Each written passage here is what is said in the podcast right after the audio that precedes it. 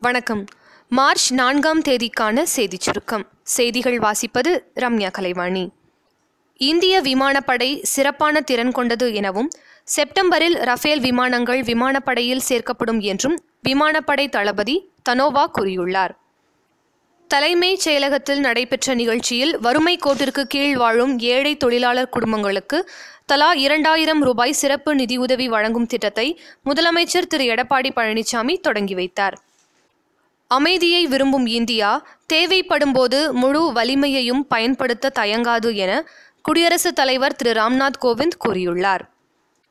மருத்துவ பரிசோதனைக்கு பிறகே அபிநந்தன் மீண்டும் போர் விமானத்தை இயக்க அனுமதிக்கப்படுவார் என விமானப்படை தளபதி அறிவித்துள்ளார்.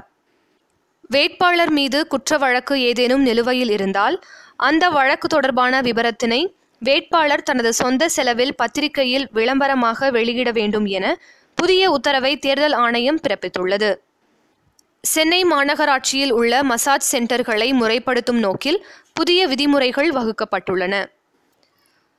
தஞ்சை மாநகரில் பதினான்கு இடங்களில் இரண்டு புள்ளி ஐந்து எட்டு கோடி மதிப்பில் திடக்கழிவு மேலாண்மை திட்டத்தின் கீழ் மக்கும் மக்காத குப்பைகளை தரம் பிரித்து சுகாதாரம் பாதுகாத்தல் பணி விரைவில் துவங்க உள்ளது. அம்மா உணவகங்களில் கட்டுமான தொழிலாளர்களுக்கு விலையில்லா உணவு வழங்கும் திட்டத்தை முதலமைச்சர் திரு. எடப்பாடி பழனிசாமி தொடங்கி வைத்தார்.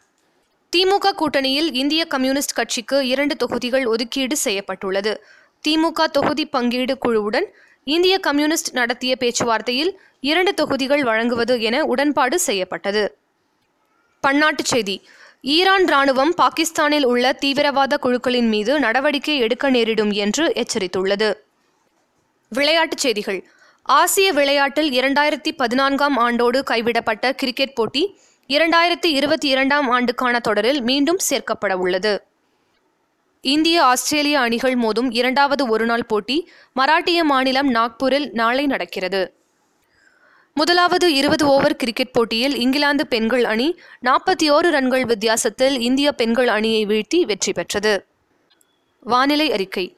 சேலம் கோவை ஈரோடு திருப்பூர் தருமபுரி கிருஷ்ணகிரி கரூர் திண்டுக்கல் நாமக்கல் வேலூர் திருவண்ணாமலை உள்ளிட்ட மாவட்டங்களில் வரும் ஆறு மற்றும் ஏழாம் தேதிகளில் அனல் காற்று வீசும் என சென்னை வானிலை ஆய்வு மையம் தெரிவித்துள்ளது.